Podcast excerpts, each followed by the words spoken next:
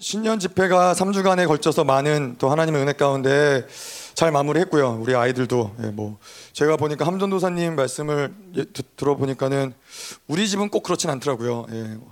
아침 일찍 일어나서 교회 가겠다 그러진 않고 억지로 깨워가지고 억지로 옷 입혀가지고 억지로.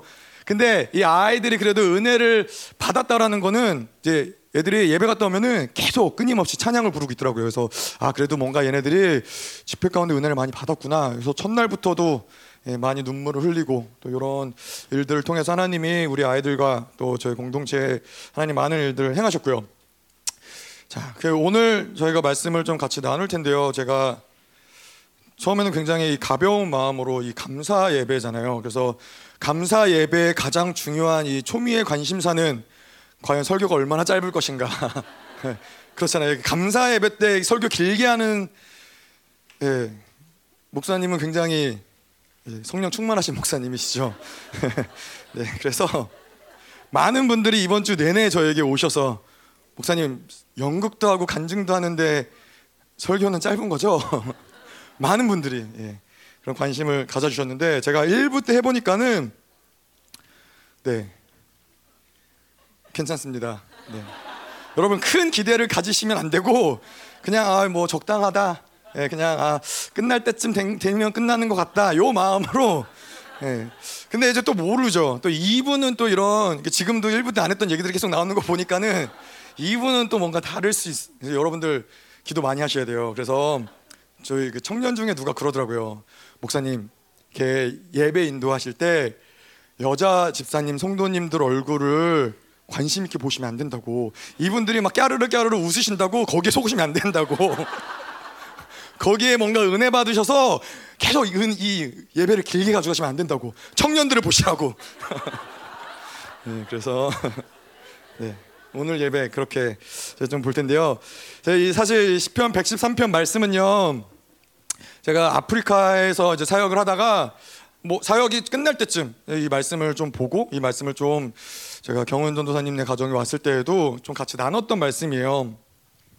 근데 이 말씀을 제가 쭉 묵상을 하다 보니까는 이제 오늘 이 주부에 보면은 오늘 말씀의 제목이 뭐냐면은 열방교회. 이게 오늘 주부의 말씀이에요. 근데 제가 이 시편 113편의 말씀을 볼 때도 그냥 거기에 그냥 열방교회라고 써져 있는 것 같았어요. 그래서 그냥 하나님이 우리 교회에 부르신 어떤 그런 부르심, 그런 소명, 어떤 그러한 이런 모습들이 이 시편 113편에 기록돼 있구나. 제가 이거를 보고 굉장히 감격을 했었거든요. 그래서 목사님이 그러시잖아요. 이 성경 속에 다 우리의 이름이 적혀 있다고. 그래서 우리의 이름을 발견할 수 있어야 된다고. 우리의 어떤 이 정체성이, 존재가 거기에 다 적혀 있다. 이런 말씀인데, 제가 이 말씀을 준비하면서 그래서 성경 속에서 저는 저의 이름이 어디 적혀 있는지 알거든요. 여러분들 알고 계세요? 제 이름은 혹시 아세요? 아시는 분도 있는 것 같네요. 이 어디 있냐면은 아가서 1장 5절에 제가 읽어볼게요. 잘 들어보세요. 제 이름이 어디 적혀있나 잘 들어보세요. 예루살렘 딸들아, 내가 비록 거무나 아름다우니 게달의 장막 같을지라도 솔로몬의 휘장과도 같구나. 아멘. 거기에 하나님 저의 이름을 적어놓으셨더라고요. 잘 모르시는 분들도 계시겠지만은 아람 집사님 이름도 여기 어디 있어요. 1부 때는 이제 민경찬 집사님 오셔서 그래서 그렇습니다. 그리고 또 한 가지 예배도 말씀 나누기 전에 제가 이 조씨 가문을 대표해서 죄송하다라는 말씀을 전하는 게, 미국에서 조 바이든이 이제 당선이 됐는데 생각해 보니까 그 사람도 조씨더라고요. 그래서 저희 조씨가 여러 가지로 회개할 일들이 그래서 부디 용서하시고. 자, 그래서 오늘 말씀을 좀 보도록 하죠. 자, 오늘 말씀을 좀 볼 텐데요. 저희가 좀 두 가지 측면으로 좀 말씀을 좀 볼 거예요. 그래서 4절부터 좀 저희가 말씀을 볼게요. 1절부터 3절까지는 이제 여호와를 찬양하라라는 이 고백이고, 4절부터 이제 9절까지가 그 찬양의 이유, 왜 찬양을 해야 되는지, 우리가 왜 찬양을 하는지에 대한 이유가 나와 있는데, 4절 5절을 보면은 이렇게 나와 있어요. 여호와는 모든 나라보다 높으시며 그의 영광은 하늘보다 높으시도다. 여호와는 여호와 우리 하나님과 같은 이가 누구리요? 높은 곳에 앉으셨으나. 하나님이 얼마나 위대하신 분인지, 하나님이 얼마나 크신 분인지, 그분이 얼마나 존귀하고 얼마나 영광스러운 분인지를 시편 기자가 표현을 하는 거죠. 모든 나라보다, 이 땅에 있는 모든 제국들보다, 이 땅에 있는 어떤 힘 있는 제국, 어떤 지혜로운 자보다 하나님은 높이 계시고 그분은 비교할 수 없는 분이라는 거죠. 그래서 이 세상에 어떠한 피조물하고도, 이 세상이 얼마나 아름답든, 그것이 얼마나 웅장하든 그런 것과 상관없이 그분은 굉장히 아름다운 분이시라는 거죠. 위대하신 분이라는 거죠. 저희가 이 땅에서 많은 여러 곳들을 다니면은 이 지구의 아름다운, 자연의 아름다움들을 보면서도 감탄을 하잖아요.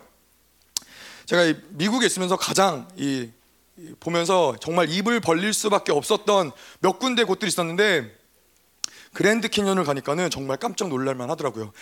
이 계곡이 정말로 서울에서 부산 정도의 거리가 되는 계곡이 이어지는 그런 하나님이 만드신 그런 계곡이 있는데, 이제 그 여행을 가면은 이제 여행 가이드가 그러거든요. 여행 가이드가 왼쪽에 사슴이 있습니다. 그러면은 막 사람들이 버스에서 이제 이동할 때 다 왼쪽에 사슴이 어디 있는지 다 쳐다보고 있어요.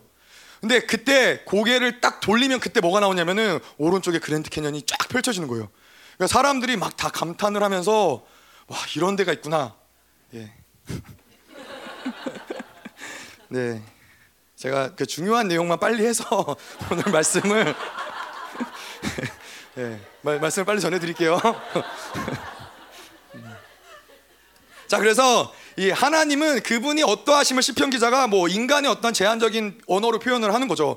근데 그분은 이 영광의 시작이시고, 그분은 영광의 끝이시고, 그분은 빛 그 자체라는 거죠. 그래서 그분이 만약에 존재하지 않으신다면은 사실 우리가 영광이 무엇인지, 빛이 무엇인지 알 수 없는 거죠. 그분의 어떠한 이 영광의 빛이 비춰지지 않으면은 사실은 이 땅의 어떠한 아름다움도 우리가 볼 수 없는 거죠. 그렇잖아요. 이 빛이 비춰질 때야 비로소 이 삼라만상이 드러나잖아요. 여러분, 삼라만상, 이런 단어, 제가 이런 고급 단어라고 저는 생각을 했거든요.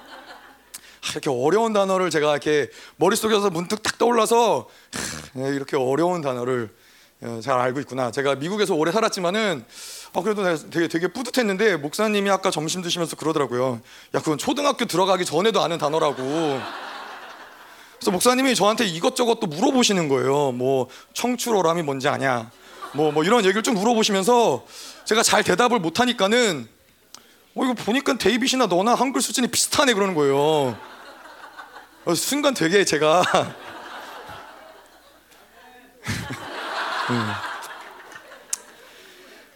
네, 하여튼 그래서 그분의 빛이 임하면은 삼라만상이, 빛이 비춰져야 삼라만상이 보이는 거예요. 그래서 만물이 존재가 가능한 이유도 하나님이 존재하시기 때문에 사실은 가능하다라는 거죠. 그래서 하나님이, 그분이 바로 영광 자체시고 존귀 자체시고, 그분은 이 모든 나라, 이 모든 피조물과 비교할 수 없으신 분이라는 거죠. 자, 또한 그분의 어떤 영광과 존귀가 이렇게 독보적인 것을 표현할 뿐만 아니라 그분의 어떤 권세, 어떤 지혜, 그분의 어떤 능력 또한 이 세상의 어떠한, 이 나라의 어떤 것들과 비교할 수 없다라는 거예요.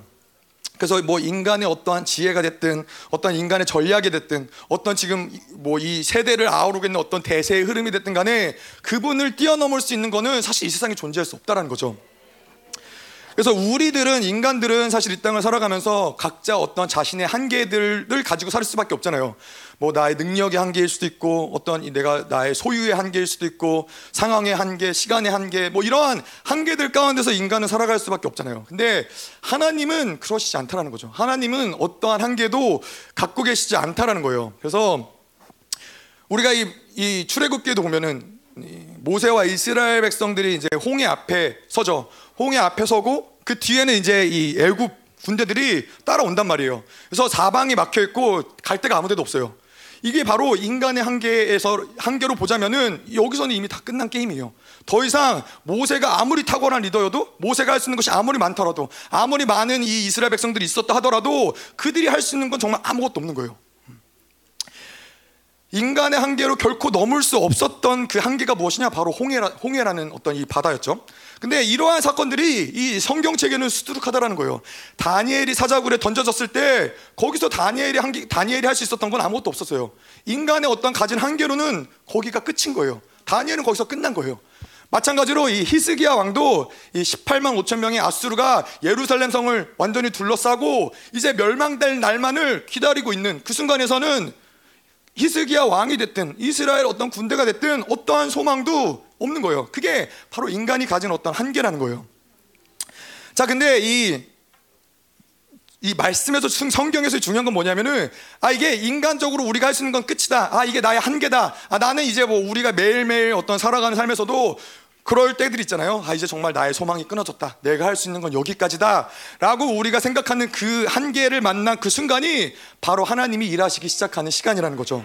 그래서 하나님이 보좌에서 일어나시면 인간의 한계를 가지고 하나님 앞에 히스기야 왕이 이 편지를 가지고 하나님 앞에 엎드렸을 때 여호와께서 보좌에서 일어나시면 무슨 일이 일어나냐? 인간의 한계로는 가를 수 없었던 홍해가 갈라지는 거고, 다니엘을 건드릴 수 있는 어떠한 사람도 존재하는 어떠한 뭐 사자조차도 건드릴 수 없는 이런 사건들이 펼쳐지는 것이고, 18만 5천 명이 예루살렘을 둘러싸였지만은 화살 한 발 쏘지 못하고 하룻밤 만에 멸망당한 일들이 일어나는 거예요. 이게 어떠한 인간의 가진 어떠한 우리의 어떠함으로 일어나는 것이 아니라 이게 바로 하나님만이 하실 수 있는 이러한 사건이라는 거죠. 그분의 이런 모든 나라보다 높이 계신 그분의 이 모든 초월하심이 이러한 사건들을 만들어낸다는 거예요. 자, 그래서 우리에게 있어서는 하나님께 그러한 분께 우리의 인생을 맡겨드리는 것이 사실은 지혜라는 거죠. 뭔가 내가 이러한 상황과 환경을 내가 어떻게 뭔가 극복하려고 그러고 이러한 어려움이 닥치지 않도록 내가 뭔가를 준비하고 이런 것들을 예비하는 것이 지혜가 아니라 하나님께 우리의 인생을 맡겨드리는 것이 가장 지혜로운 모습이라는 거죠. 자, 그럼 어떻게 우리의 인생을 맡겨드리느냐? 뭐 여러 가지 이야기할 수 있지만은 가장 간단하게는 그분을 인정하는 거예요. 무엇을 인정하느냐? 하나님 맞습니다. 당신이 창조주이십니다. 하나님 맞습니다. 당신이 인생의 주관자이십니다. 하나님 맞습니다. 당신이 우리의 구원의 창시자입니다. 내 인생을 주관하시는 분은 당신이십니다. 그래서 그분을 인정해드리고 그분께 나아가서 하나님 도와주세요. 사실은 이 모든 한계와 이 모든 이 연약함을 가진 우리가 할 수 있는 가장 최선의 방법은 철저히 그분 앞에 엎드려서 도움을 구하는 거죠.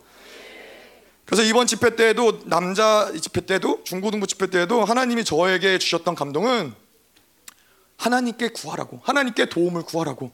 그냥 그게 우리의 어떠한 문제가 됐든 간에 그게 뭐 어떤 인생의 큰 문제일 수도 있겠죠. 이게 어떤 영적인 문제일 수도 있겠죠. 이게 아니면은 그냥 매일매일 삶에서 부딪히는 작은 문제일 수도 있겠죠. 이게 크든 작든 어떠한 문제든지 간에 하나님께 도움을 구하라고. 사실 이게 그렇게 뭔가 되게 어려운 게 아닌데 우리는 자꾸 우리 안에 있는 어떤 이런 기제들은 자꾸 뭔가 내가 해결을 해보려고 애쓰고 뭔가 내가 돌파를 해보려고 애쓰고 뭔가 내가 어떤 상황들을 바꿔보려고 애쓰는데 하나님은 뭘 요구하시냐 하면은 나에게 나와서 도움을 구하라고. 누가 너의 인생을 주관하고 누가 너의 인생을 통치하고 누가 너를 창조하였고 누가 너를 구원하였느냐 그러면서 하나님은 그냥 와서 도움을 구하라는 거예요. 하나님 도와주세요. 하나님 내가 할 수 없습니다. 하나님 도와주세요. 그래서 목사님이 집회 때에도 그런 얘기 하셨죠. 계속 목사님이 하나님을 만나고서는 하나님의 은혜를 계속 구했다고. 예배를 위해 예배 때마다 하나님의 은혜를 구하고 기도할 때마다 하나님의 은혜를 구하고 계속 하나님의 은혜를 구한 거예요. 왜냐하면은 내가 가진 무엇으로 나는 인생을 살아갈 수 없기 때문에. 네. 아멘. 네. 자, 그리고 또한 이 구절, 이 하나님의 만물보다 높이 계시고 나라들보다 높이 계시고 그분의 모든 초월함을 이야기하는 구절에서 우리가 또 볼 수 있는 것은 무엇이냐면은 하나님은 승리하시는 분이라는 거죠. 하나님은 이렇기 때문에 모든 것들을 초월하시고 그분은 이 모든 인간의 한계를 뛰어넘으시는 분이시기 때문에 그분은 언제나 승리할 수밖에 없는 분이라는 거예요. 그래서 이 만물이 모든 것들은 그분이 만들어 놓은 질서 가운데서 움직여요. 예. 뭐 우리가 이번에 뭐 미국 어떤 이 대선을 보면서도 알 수 있지만은 미국의 대선이 뭐 누가 뭐 어떻게 원한다고 해서 뭐가 된다고 해도 어떠한 이 미국의 정해놓은 그 법규 안에서 움직일 수밖에 없는 부분들이 많은 거예요. 예, 저희 아이들도 보면은 그래요. 저희 아이들도 뭐 이렇게 집에 아이들이 이제 4명이니까 아이들이 이제 집에서 뭐 서로 어떤 뭐 게임을 만들어서 놀이를 만들어서 하고 그러면은 보통은 저희 이제 첫째 아이가 이 룰을 정해요. 이 정하는 룰이 있는데 대부분 이 정하는 룰에서 게임을 하면은 대부분 본인이 이겨요. 예, 왜냐하면 본인이 유리하게 룰을 만들고 동생들은 이길 수 없는 룰들을 정하기 때문에. 근데 마치 그런 거예요. 하나님은 누구시냐? 하나님은 어떠한 이 법과 질서 안에서 움직이시는 분이 아니라 그분은 법을 만드시는 분이에요. 그분은 질서를 정하시는 분이에요. 이 파도가 몰려올 때 이 파도가 어디까지 오는지, 에이 물이 빠져나갈 때도 어디까지 빠져나가는지 비슷한 얘기네요. 근데 이 모든 질서, 만물의 모든 움직이는 모든 질서를 그분이 정하신다는 거예요. 모든 게임의 법칙은 그분이 정하신다는 거예요. 예. 그래서 뭐 우리가 우리의 한계들은 그렇죠. 하나님 상황이 이런데, 아니 이제 다 모든 것이 다 끝난 것 같습니다. 하나님 일을 모든 내가 이런 경험들을 봤을 때 하나님 나에겐 별로 소망이 없는 것 같습니다. 예. 근데 하나님은 계속 뭐라 그러시냐면은, 야, 내가 질서를 만들어, 내가 법을 만들어, 내가 말하는 대로 모든 만물이 움직여져. 예, 그분이 바로 하나님이라는 거죠. 그래서 야고보서에도 보면 4장 12절에 그렇게 나와요. 입법자와 재판관은 오직 한 분이시니 능히 구원하시기도 하시며 멸하기도 하시느니라. 예, 그분이 법을 만드시는 분이고 그 법에 따라서 또 그분이 심판하시는 분이라는 거예요. 자, 그래서 그분이 이 모든 만물을 초월하시고 모든 지혜가 승하신 이분이, 예, 그분의 어떤 이 승리의 기필코 그분은 승리하시는 분이신데, 그분의 승리의 전략 또한 이 땅 어느 나라의 지혜가 됐든 어떠한 이 전략이 됐든 간에 이분의 차원을 뛰어넘을 수 없다라는 거죠. 사실 우리가 뭐 아직도 여러 가지 이야기들이 나오지만 트럼프를 보면서도 그렇잖아요. 아, 도대체 저 사람이 무슨 생각을 가진 사람일까? 도대체 저 사람은 무슨 생각으로 움직이는 사람일까? 전략이 있는 걸까? 아니면 없는 걸까? 아니 뭐 이제 이미 다 끝난 걸까? 아닌 걸까? 우리도 이런 것들이 되게 뭐 오리무중인 부분들이 있잖아요. 근데 하나님은 뭐 그것과 비교할 수 없겠죠. 왜냐면은 어느 누가 그분의 아들을 이 땅에 보내셔서 그분의 아들이 십자가에서 죽으시는 것을 통해서 하나님이 승리할 것을 누가 알 수 있었겠어요? 이스라엘을 하나님이 선민으로 택하시고 그들이 실패했을 때, 아, 이제 끝났다, 하나님의 나라는 끝났다라고 생각할 수 있지만은 그들의 실패를 통해서 하나님 이 땅에 교회를 주시고 이 열방을 하나님이 이 복음을 전할 수 있는 하나님의 다른 차원의 일들을 행하실 걸 누가 알았겠어요? 이게 하나님의 전략은 그분은 승리하실 수밖에 없는데, 그런 거죠. 아, 우리가 돌아가는 것을 보고서는, 아, 그분이, 아, 승리하셨다, 아, 그분은 이제, 아, 이건 실패다 라고 규정할 수 없다라는 거예요. 우리가 지난번에 작년에도 그랬죠. 작년에도 목사님이 어디죠? 남미에 가셨을 때, 작년이죠. 그랬을 때만 해도, 그래서 거기서 이제 갑자기 코로나가 터지면서 모든 문들이 닫혔을 때만 해도, 이상하다, 왜 이런 일들이 펼쳐졌을까? 사실 그때 그런 고민들을 많이 했잖아요. 근데 이제 시간이 지나고 나서 보니까는 하나님이 계획하신, 하나님의 섭리하신들이 있다라는 거죠. 그것이 그분의 승리의 전략이라는 거죠. 그래서 아까 누군가 얘기했던 것 같은데, 현옥자매가 얘기했었군요. 궁극적인 승리가 우리에게 있다라는 거예요. 우리는 승리는 이미 주어진 존재인데 하나님이 이 승리를 어떻게 이루실지는 그거를 하나님이 그 선지자에게 알려주실 수도 있고, 그거를 모르지만은, 혹 모른다 하더라도 하나님은 하나님의 승리를 어떻게 해서든지 만들어 가시는 분이시라는 거죠. 자, 아멘. 4절 5절을 다시 좀 볼게요. 그래서 여호와는 모든 나라보다 높으시며 그의 영광 하늘보다 높으시도다. 여호와 우리 하나님과 같은 이가 누구리요? 높은 곳에 앉으셨으나. 이 그분의 어떠한 이 존귀와 영광과 초월하심을 이 말씀을 통해서도 이야기할 수 있지만, 또 한 가지 우리가 얘기할 수 있는 건 뭐냐면은, 그분은 높은 곳에 계시는 분이시고 동시에 그분은 편재하는 하나님이라는 거죠. 편재하다라는 것이 그분은 어디에나 계시는, 그분은 어디에나 계시다라는 거죠. 그래서 그는 높이 계시지만은, 높이 계시다라는 것이 하늘 저 멀리에, 우주 저 밖에, 우리와 동떨어진 어딘가에 멀리 계신 하나님이라는 것이 아니라, 그분은 우리가 살고 있는 차원과 또 다른 차원에 계시다는 거예요. 근데 또 다른 차원인데, 그 또 다른 차원은 이 세계를 품고 있다는 거죠. 그래서 시편 9편 7절에서 8절 말씀을 보면 뭐라고 나오냐면은, 내가 주의 영을 떠나 어디로 가며 주의 앞에서 어디로 피하리까? 내가 하늘에 올라갈지라도 거기 계시며 수월에 내 자리를 펼쳐라도 거기 계시나이다. 에베소서 4장 6절에도 하나님도 한 분이시니 곧 만유의 아버지시라, 만유 위에 계시고 만유를 통일하시고 만유 가운데 계시도다. 그분은 이 모든 높이 계시다라는 그 뜻은 뭐냐면은, 그분은 모든 만물을 다 품고 계시는 분이라는 거예요. 그분은 편재하시는 분이라는 거예요. 그래서 그분이 우리가 소위 말하는 시간과 어떤 공간을, 장소를 초월하실 수 있는 분인 거죠. 그래서 우리 그 말에 그런 말이 있잖아요. 한 번 엎어진 물은 다시 주워 담을 수 없다. 한 번 쏜 화살은 뭐죠? 예, 한 번 쏜 화살은. 예, 여러분 한국말 잘 못하시는군요. 뭔가 기분이 좀 좋네요. 이렇게. 예, 그래서 한 번 쏜 화살은 다시 돌아오지 않는 것이죠. 근데 이거는 우리의 얘기인 거예요. 하나님에게는 그게 적용되지 않는 거예요. 주님에게는 그것도 가능하신 거예요. 왜냐하면 그분은 과거도 현재로 끌어당기시는 분이시고 미래도 현재로 끌어당기시는 분인 거예요. 자, 근데 이게 왜 중요하냐면은 그분이 편재하는, 그분이 이 시간을 초월하고 공간을 초월하는 분이라는 것이 우리에게 직접적으로 어떠한 연결이 되냐면은, 그렇기 때문에 우리가 과거에 있었던 어떠한 상처와 묶임이 해결될 수 있는 거예요. 그리고 또한 이 미래를 끌어당기시는 분이기 때문에 미래의 영광을 지금 현재 이 순간으로 끌어당길 수 있는 분인 거예요. 그래서 그분과 살아가면 우리는 영원을 잇대어 살아가는 존재로, 영원한 존재로 살아갈 수 있다는 거죠.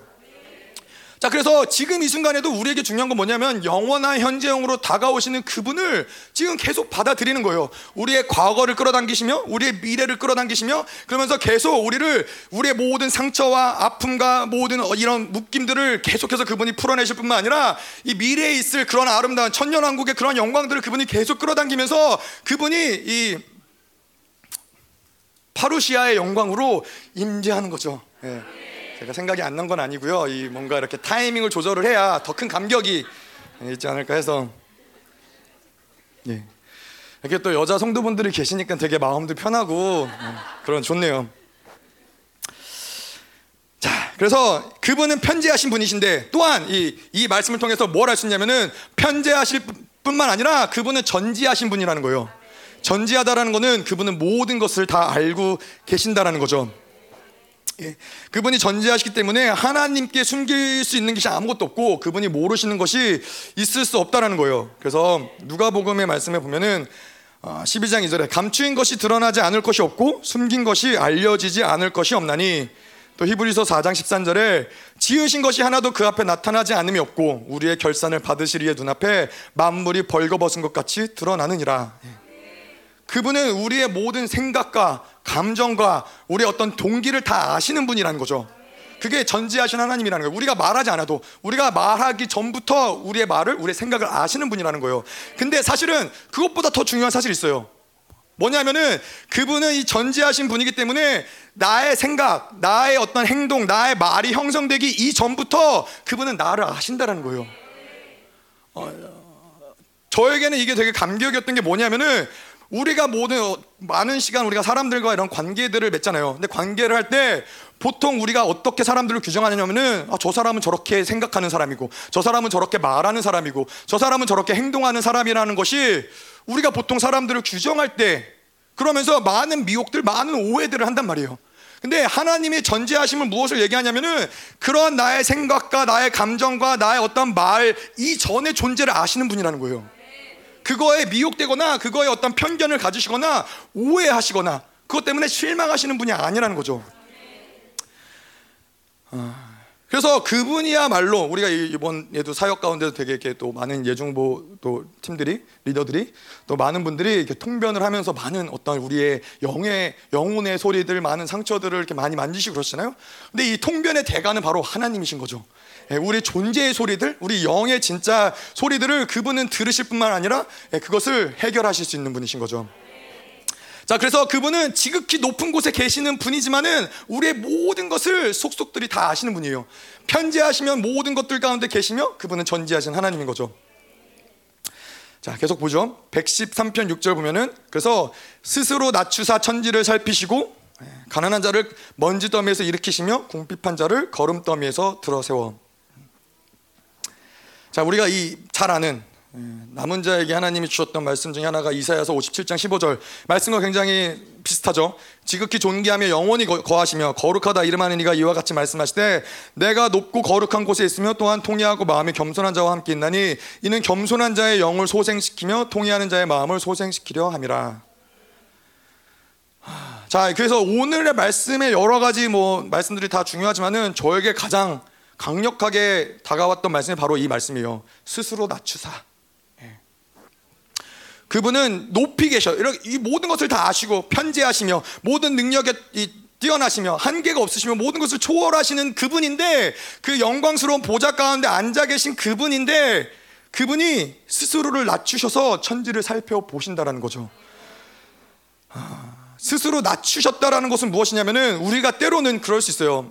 하나님이 우리를 사랑한 것은, 예수님이 이 땅에 오셔서 십자가에 죽으신 것은 그분이 뭐 나라는 존재를 아시고 나를 사랑해서라기보다는 그분은 창조주니까 어떠한 이 창조주의 책임감 때문에, 그분은 어떤 신이시니까 신적인 의무감으로 그분은 그러실 수밖에 없는 분이지. 그분은 당연히 이 인류를 창조하셨기 때문에 그분은 인류를 구원하시기 위해서 그런 책임감으로 일하셨겠지라고 많이 생각할 수 있어요. 이러한 것이 결국엔 어떠한 피해를 낳냐면은 내가 하나님 앞에서 얼마나 독보적인 존재인지, 하나님이, 그래서 우리가 그렇게 얘기하죠. 이 모든 세상에 나 혼자만 남아있더라도 그분은 나를 위해서 다시 십자가에서 죽으실 것이다. 근데 이거를 믿는 게 우리에게 굉장히 어려운 부분들이 있단 말이에요. 왜냐하면은 내가 그런 하나님 앞에 독보적인 존재라는 걸 모르기 때문에. 다시 얘기해서 우리 안에서 무슨 생각이 드냐면은 그분은 나를 사랑해서 이 땅에 오셨다기보다는 그분은 창조주니까, 그분은 신이시니까 당연히 어떤 이 책임감과 의무감을 가지고 이런 일을 행하셨을 거라고 생각을 하는 부분들이 있는 거죠. 근데 오늘 말씀 보면은 그렇지 않다라는 거예요. 그분은 스스로 자신을 낮추사 천지를 살펴보셨다라는 거예요. 어떤 의무감에서, 어떤 이 책임감에서 나오는 말씀이 아니라 사랑했기 때문에 가능한 말씀이에요. 자, 그래서 이 스스로 그분이 이 천지를 살피도록 자신을 낮추신 이것은 스스로가 선택한 선택이라는 거예요. 자, 그래서 이러한 표현 자체는 사실은 사랑하기 때문에 가능한 표현이에요. 사랑하지 않고서는 이 사용하기 어려운 표현인데, 그래서 그분이 이 우리를 스스로 선택하길, 천지를 살피시길, 이 땅 가운데 오시기를 선택하신 어떤 그 모습은 바로 그 순간이 사랑이 시작되는 순간이고 은혜가 시작되는 순간이에요. 그럴 수 있어요.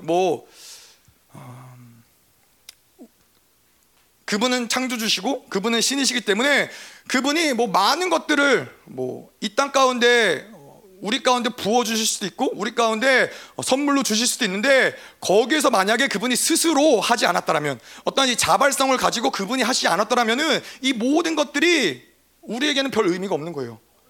다시 말해서 어떠한 이 그분의 사랑의 동기에서 시작한 어떤 행위가 아니고서는 그것은 우리를 변화시킬 수도 없고 우리를 만날 수도 없고 우리를 그분의 존재로 일으킬 수 없는 사건이라는 거죠. 자, 그래서 그분은 선택을 하셨죠. 우리가 잘 알듯이 이 선택이라는 것은 내가 이것을 선택하기 위해서, A를 선택하기 위해서 B를 포기하는 것이죠. 그래서 그분이 이 지극히 낮은 곳에 있는 이 통회하는 심령, 가난한 심령, 겸손한 심령을 선택하기 위해서 그분이 무엇을 포기하셨냐면은 그분의 이 영화로운 보좌, 그분의 이 존귀, 그분의 영광, 이 모든 것들을 포기하시고 그분이 이 땅 가운데 오셨다는 거예요. 그래서 그분은 편재하는 하나님이시지만은 그분은 또한 임재하는 하나님이신 거예요.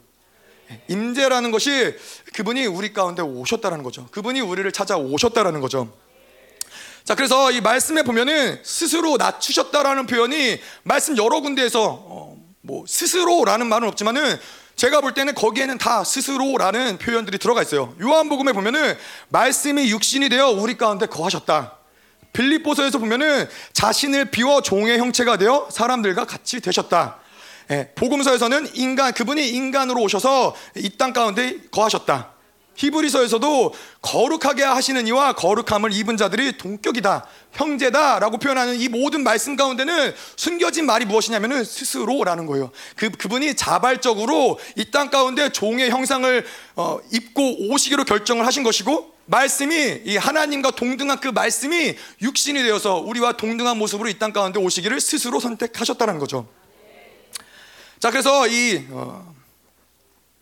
예수님이 복음서에도 보면 예수님이 그러죠. 아무도 찾지 않는, 유대인은 아무도 가지 않는 그 사마리아 땅에 예수님이 스스로 찾아가셨죠. 사마리아 여인에게 예수님은 스스로 찾아가신 거예요. 또한 이 여리고성에 그분이 단 한 사람을 만나기 위해서, 사실 두 사람이죠, 이 삭개오와 바디메오를 만나기 위해서 그분이 스스로 여리고를 가시기로 결정을 하신 거예요.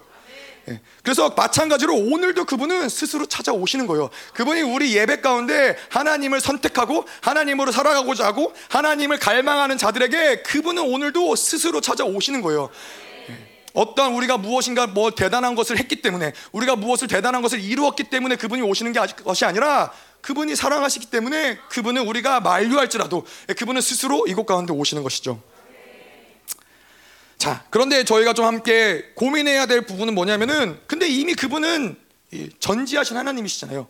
우리의 모든 것을 다 아시는 분이시잖아요. 나의 생각도 나의 마음도 나의 감정도 내가 말하기 전에 이 모든 것들을 이미 다 아시는 전지하신 하나님이신데, 왜 그분이 스스로 낮추사 천지를 살펴보셨을까요?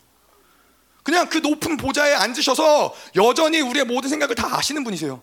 그 모든 능력과 전지하심으로 여전히 우리의 모든 것들을 다 아시는 분이세요. 우리의 어떤 문제도 한계도 상황도 그분은 다 아시는 분이신데, 굳이 그분이 스스로 낮추사 천지를 살피신 이유가 무엇일까요? 자, 왜냐하면은 우리가 편재를 이야기했을 때 그분의 편재하심, 이 시간과 장소를 초월하는 그분의 어떤 권세와 능력과 존귀를 이야기할 때 이러한 것들로 해결할 수 없는 부분들이 있다라는 거예요. 이것만으로 해결할 수 없는 부분이 있는데, 그게 바로 무엇이냐? 사랑의 문제라는 거예요. 그분이 아무리 전능하셔도, 그분이 아무리 전지하셔도, 그분이 아무리 탁월하시고 능력이 있으셔도 해결할 수 없는 문제가 있었으니 그건 사랑의 문제예요. 사랑의 문제는 능력으로 해결할 수 없죠. 그래서 예수님이 이 땅 가운데서 모든 것들을, 뭐 자연도 제압하시고 귀신도 제압하시고 모든 것들을 다 제압하시지만은 유일하게 제압하지 않는 한 가지가 있었으니 인간이라는 거예요.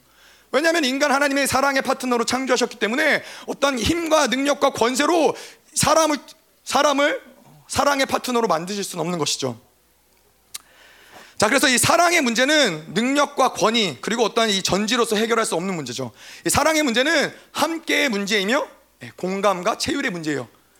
그분은 이 사랑의 문제를 아셨던 거예요. 그분은 이 땅 가운데 인간들과 함께 해야 된다는 것을 아셨어요. 그분은 이 사랑의 문제가 해결되기 위해서는 공감한다, 체율한다. 그분이 이 땅 가운데 우리에서 이 땅 가운데서 인간과 동일한 모습으로 오셔서 동일한 어떠한 이 연약함을 가지시고 이 땅을 살아가면서 고난과 고통의 시간들을 통과하면서 그분이 결국 우리에게 무엇을 얘기하시냐면은, 내가 너의 아픔이 무엇인지 안다.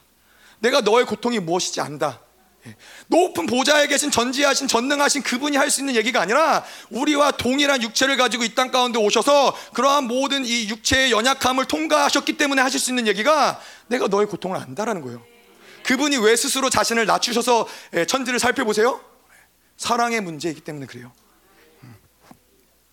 그래서 이 또한 사랑의 문제는 자유의 의지의 문제이며 스스로의 선택과 포기의 문제인 거예요.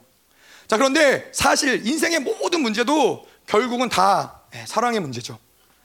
다 사랑이 문제인 것이죠. 다시 얘기하자면은 결국은 사랑이 모든 문제의 해결 방안이라는 거예요. 그래서 제가 1부 때도 말씀을 드렸지만은, 이번에 이제 집회 때 제가 중고등부 집회를 참석을 했죠. 중고등부 집회 이제 참석을 하면서 이제 갔는데, 뭐 모든 예배를 다 참석하지 못했지만은 갔는데 이제 윤태전 목사님이 설교를 하려고 이제 딱 올라오셨어요. 아직 채 본문도 읽으시지 않는 상황이었는데 그분이 막 눈물을 막 흘리시는 거예요. 눈물의 종, 예, 윤태정. 그래서 눈물의 선지자. 그래서 아직 본문 말씀도 안 읽었는데, 나온 지 아직 5분도 안 됐어요. 근데 막 눈물을 막 흘리시면서, 너희들 하나님을 만나야 된다. 너 열방교회에서 하나님을 만나지 못하면은 소망이 없다. 그러면서 막 눈물을 막 한참을 흘리시는 거예요. 그래서 그 모습을 보면서 되게 많은 고민에 빠졌어요. 왜냐하면은, 아니, 언제부터 윤태조 목사님이 중고등부 아이들을 저렇게 사랑하셨지? 막 그 생각이 막 복잡한 거예요. 아니, 내가 어떨 땐 보면 되게 대면대면 하신 것 같은데 언제 저렇게 사랑에 빠지셨지? 언제 그 영혼들을 그렇게까지 사랑하셨지? 막 이게 막 풀리지 않는 숙제인 거예요. 그렇다고 그분이 거기 나가서 연기에 쓸 리는 없잖아요. 네. 아니, 근데 보는 저도 막 되게 감격스러운 거예요. 아, 정말 이 영혼들을 향한 하나님의 마음이 막 너무나 느껴지고 막 이러니까는 너무 감격스러웠는데, 근데 이런 과정 가운데 하나님이 뭘 깨닫게 해주셨냐면은, 윤태전 목사님이 뭐 중고등부 아이들을 뭐 그 영혼들을 굉장히 사랑하고 이런 거 물론 그러시죠. 하지만은 그것보다도 윤태조 목사님은 하나님을 사랑한다고. 그래서 하나님을 사랑하기 때문에 하나님의 마음이 부어질 때 그 하나님의 마음이 부어지는 곳에 목사님의 마음도 같이 있다라는 거예요. 그래서 그분이 그러실 수 있었던 거죠. 예배에 나오셔서 아이들을 보면서 바로 이렇게 사랑하시니까, 하나님의 사랑하는 마음이. 그래서 저도 오늘 예배 가운데 나오자마자 눈물을 흘리면서 예배를 했어야 되는데 죄송합니다. 제가 아직은 다음에 꼭 윤태정 목사님이 서시는 걸로, 눈물의 선지자가 서는 걸로. 제가 보니까 이 눈물의 선지자들이 꽤 있더라고요. 그래서 한번 제 소원은 다 같이 한번 모아보는 거예요. 그래서 어떻게 예배 때 눈물 바다를 만들 수 있는지. 자, 그래서 어쨌건 그러시죠. 그 결국에는 하나님을 사랑하는데 모든 답이 있다라는 거예요. 우리의 모든 인생의 문제도 풀리지 않는 나의 어떤 한계적인 문제, 상황의 문제, 이 모든 것들도 하나님을 계속 사랑하면은, 정말 하나님을 정말 갈망하고 사랑하는 자들에게는 그 모든 답들이 그 안에 있다라는 거예요. 아멘. 네. 자, 그래서 계속 말씀을 좀 보면서 7절에 보면은 가난한 자를 더미에서 일으키시며 궁핍한 자를 거름더미에서 들어 세워. 자, 그래서 그분이 누구에게 찾아오시느냐? 뭐 여기서 가난한 자, 궁핍한 자라고 표현돼 있죠. 근데 결국은 그분은 누구에게 찾아오시냐면은 그가 사랑하는 자들에게 찾아오신다라는 거예요. 그분이 스스로 자신을 낮추사 이 땅 가운데 내려오신 것은 무엇이냐? 사랑하기 때문인데 누구에게 오시느냐? 그가 사랑하는 자들에게 오신다라는 거예요. 그가 사랑하는 자들이 누구이냐? 바로 가난한 자와 궁핍한 자인데, 결국 가난한 자와 궁핍한 자는 바벨론이 만들어 놓은 이런 시스템, 이 세상에, 이 가인의 족보에서 흐르는 이 세상의 시스템에서, 그 시스템에 뭔가 잘 적응하고 거기에서 뭔가 탁월하고, 그 시스템에서 뭔가 여러분 잘 아시겠지만 우리 뭐 바벨론의 시스템에서 살아남기 위해서는 상대방을 짓밟고 내가 빼앗고 뭔가 이렇게 축척하고 이래야지만 사실 이 바벨론에서 성공할 수 있단 말이에요. 근데 그렇지 못하는 자들, 결국엔 이 바벨론의 이런 시스템에 남겨진 어떤 이런 소자들을 이야기하는 거죠. 그러한 자들이 바로 이 가난한 자들이고 궁핍한 자들인 거예요. 그래서 이 사람들은 특징이 무엇이냐면은 뭔가 본인이 뭔가 이 땅 가운데서 뭔가를 노력해서 열심히 해서 내가 출세하고 성공하는 것이 아니라, 하나님이 도와주시지 않으면은 세상에 다른 소망이 없는 자들이에요. 하나님만을 의지할 수밖에 없는 자들이에요. 자, 그래서 그들이 바로 하나님이 사랑하는 자들이고, 그들을 찾기 위해서 그분이 오신다라는 거죠. 자, 근데 반대로는, 그러면 또 반대로도 우리가 볼 수 있는데, 반대로는 무엇이냐면은 그럼 누구에게 찾아오실 수 없는가? 오늘의 말씀의 문맥상에서 보면 그렇게 얘기할 수 있어요. 스스로 하나님을 거부하는 자들에게는 그분이 오실 수 없죠. 스스로 하나님의 선택하기를 거부하고 세상을 선택하는 자들에게는 그분은 오실 수 없다라는 거예요. 자, 그런데 하지만은 내가 그럼에도 불구하고 내가 지금까지 어떤 이 바벨론의 시스템에 살았든, 내가 하나님을 선택하지 않고 세상을 선택하고 살았든, 이러한 내가 지금 상황과 환경과 이런 가운데 있더라도 중요한 건 뭐냐면은 스스로 하나님을 찾기 시작하는 그 순간, 스스로 하나님을 선택하는 그 순간부터 그분은 달려오신다라는 거예요. 우리가 지금 상황이 어떻고, 내가 환경이 어떻고, 내가 어떻게 인생을 살아왔고, 나의 죄의 문제가 무엇이고, 나의 연약함이 무엇이고, 내가 뭐 얼마나 오랫동안 기도 생활을 안 했고, 이 모든 것들을 다 떠나서 스스로 하나님을 선택하는 그 순간 하나님은 달려오시기 시작한다라는 거죠. 그래서 제가 좋아하는 찬양 가사를 보면은 이런 얘기가 나와요.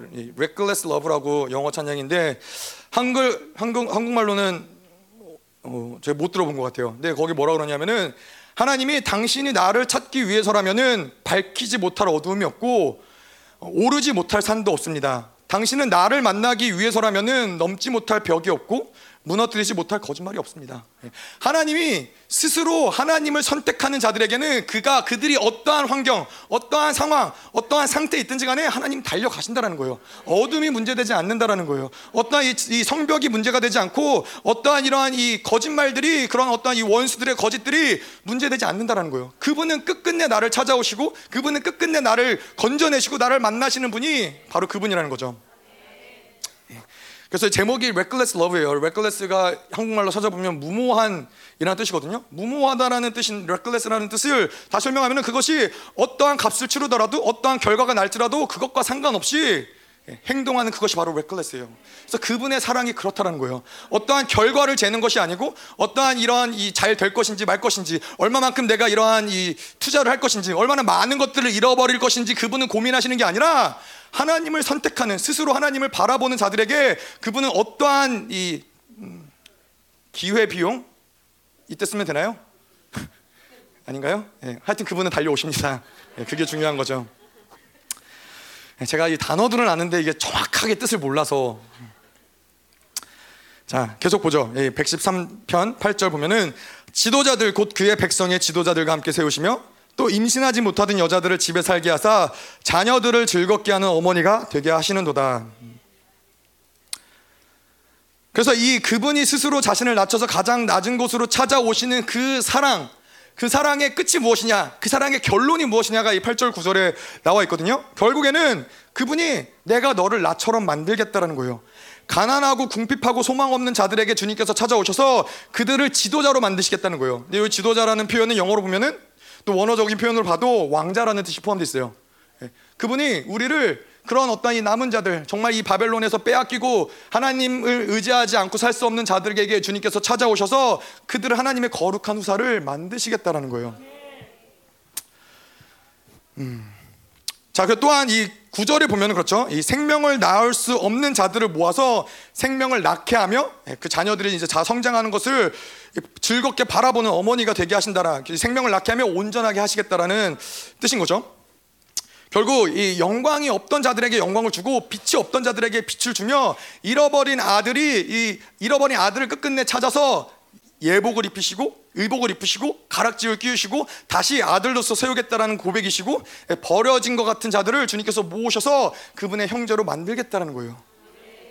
자, 근데 이 결론이 어떻게 가능하냐? 사실 우리가 뭐 편제를 얘기했고 임제를 이야기했기 때문에 이 결론이 뭐 여기에 말씀에는 구체적으로 나와 있지 않지만은 이 결론이 가능한 이유는 그분이 우리에게 성령을 주셨기 때문에, 성령이 우리 안에서 양자의 영으로 우리 안에 내재하시기 때문에 우리가 그분의 거룩한 후사가 될 수 있는 것이고, 그분이 우리 안에서 새 언약 가운데 물과 피와 성령이 우리 안에서 운행되면서 우리를 그분처럼 만드시겠다는 거예요.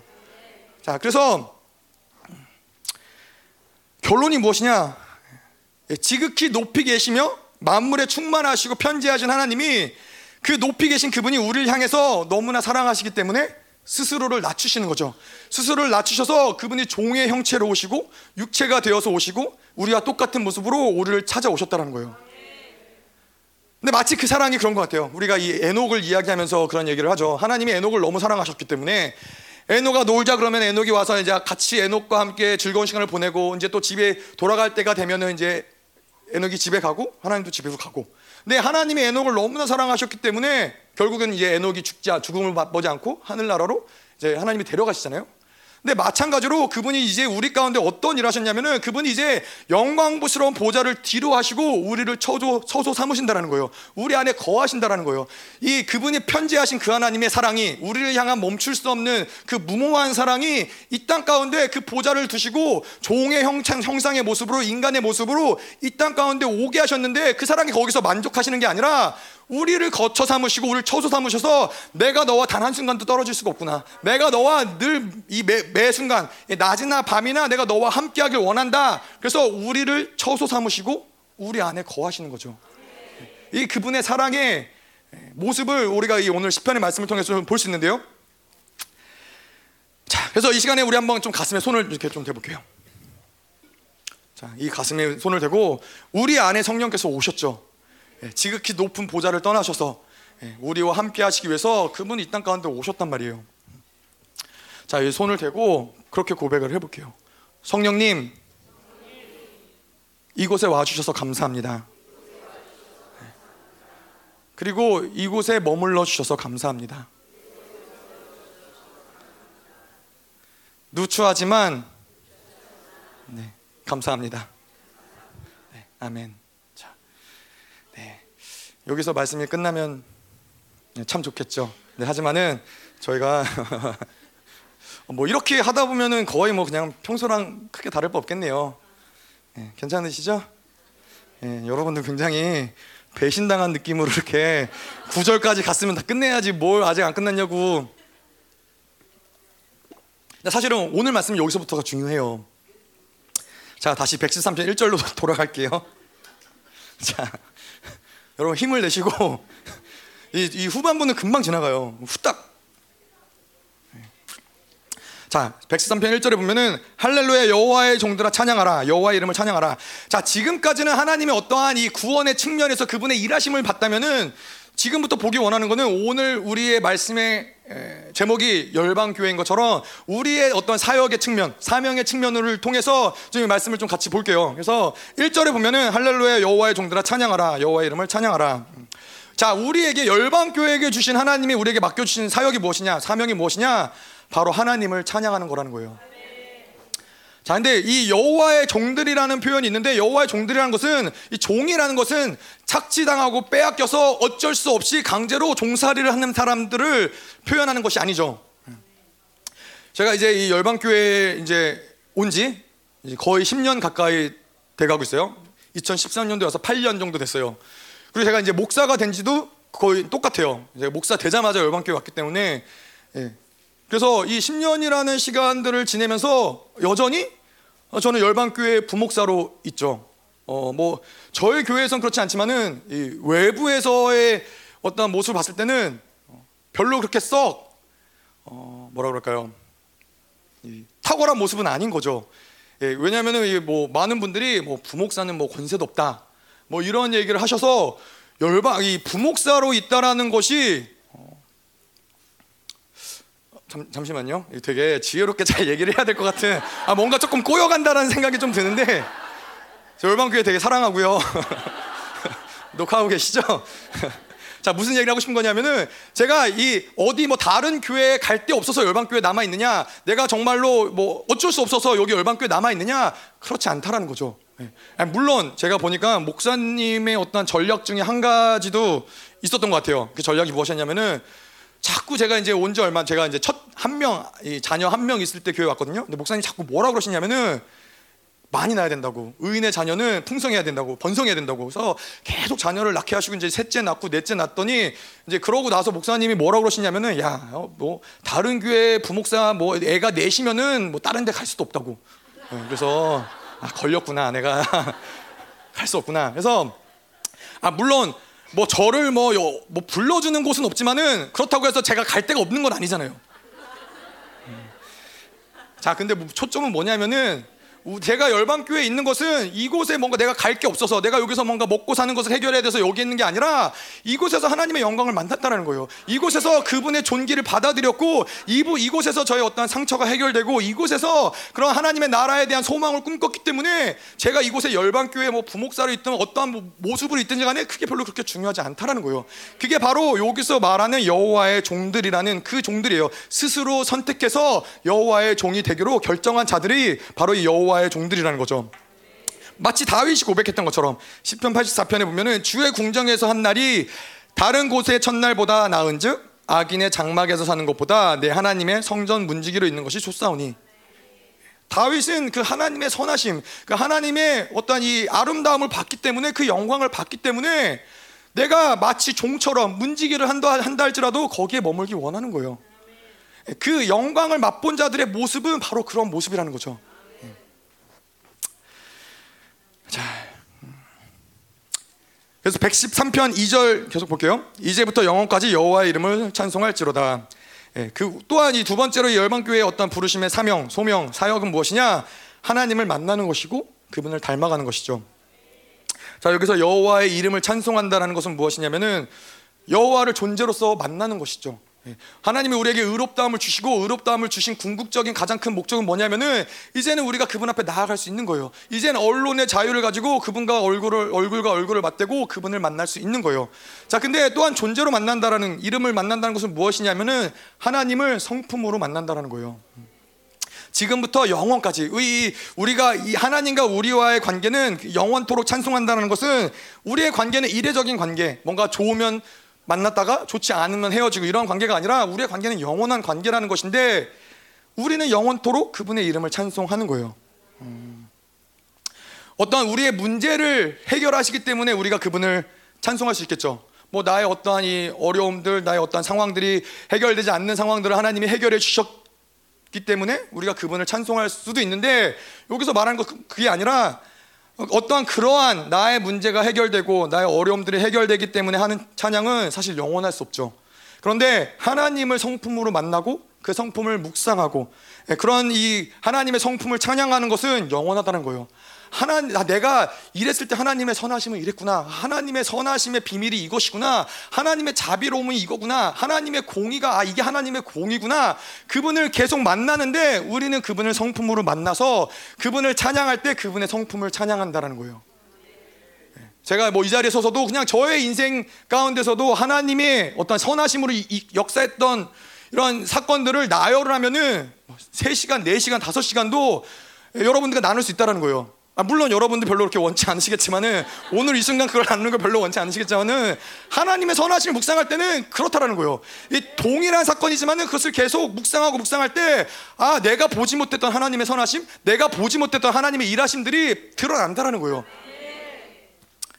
자, 그래서 이 열방교회의 이 어떤 이 하나님의 어떤 소명, 사역은 무엇이냐? 그분을 만나고 그분을 닮아가는 것이라는 거죠. 자, 계속해서 3절 보면은 해 돋는 데에서부터 해 지는 데까지 여호와의 이름이 찬양 받으시리로다. 자, 이 해 돋는 데서부터 해 지는 데까지는 결국 무엇을 얘기하는 거냐? 열방에 있는 모든 나라들을 이야기하는 거예요. 그래서 열방에 있는 모든 나라들로 하여금 여호와의 이름이 찬양받게 하는 것이 우리의 중요한 사역 중에 하나인 것이죠.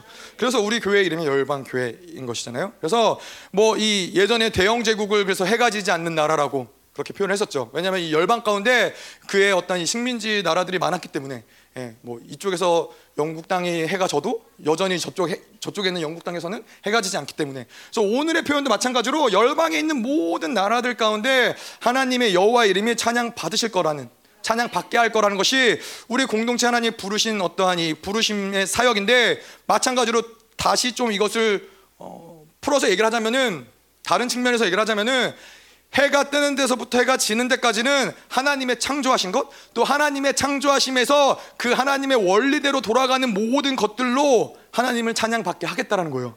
그것을 무엇이라고 얘기할 수 있느냐? 우리의 인생들, 우리의 사고, 우리의 감정, 그분이 만드신 창조하신 모든 것들이 결국에는 다 이 하나님을 찬양하게끔 그분이 하시겠고, 우리가 그 사역을, 이 열방교회의 사역이 바로 그런 사역이라는 거죠.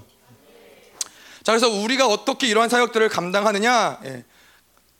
우리는 그분을 만나야 되고, 그분을 이 성품으로 만나고, 그분을 만날 때 그분이 영광과 존귀를 우리는 계속 받아들이는 것이고, 그래서 우리를 통해서 하나님의 영광과 존귀를 이제 열방 가운데 쏟아 부어지는 거예요. 그래서 목사님이 뭐 예전에도, 얼마 전에도 그런 얘기 하셨죠. 뭐 우리 교회가 나가서 막 이렇게 뭐 예수님을 믿어라 전도하고 막 뭔가 이렇게 노력해서 우리가 열심을 내서 전도를 하지 않는다고. 왜냐하면은 성경적으로 봤을 때 우리는 뭔가 뭐 복음을 전하고 이런 것들이 필요하지 않다라는 건 아니지만은, 존재적으로 하나님의 빛을 받은 자들이고 하나님의 영광을 받은 자들이기 때문에 우리가 어디에 가든지 그 영광과 빛이 드러난다라는 거예요. 그래서 세상 사람이 됐든 누가 됐든 간에 그 영광을 보면서 아, 저 사람은 뭔가 다르구나, 아, 저 사람에게는 뭔가 어떤 영광이 있구나, 하나님의 선하심들을 드러난다라는 거예요. 자, 그래서 우리의 그러한 어떤 우리의 존재를 통해서 하나님은 이 열방 가운데 하나님의 이름을 높이실 그런 나라들을, 그런 사람들을 세우시겠다는 거죠. 자, 그래서 4절, 5절 볼게요. 자, 여호와는 모든 나라보다 높으시며 그의 영광 하늘보다 높으시도다. 여호와는 우리 하나님과 같은 이가 누구리요? 높은 곳에 앉으셨다. 자, 그래서 우리가 이 아까 이 말씀을 보면서 하나님의 어떤 영광과 존귀, 그분의 이 높은 보좌에 앉으신 이 그분의 어떤 이 초월하심들을 이야기를 했었는데, 이거를 우리의 측면으로, 우리의 어떤 사역으로 풀어서 이야기를 하자면 어떻게 이야기할 수 있냐면은, 우리는 그러한 이 높은 보좌와 영광스러운 그분의 하늘의 부르심을 받은 존재라는 거예요. 그래서 매일 그분의 영광과 그분의 존귀를 받아들이는 것이 우리에게 가장 중요한 사역이에요.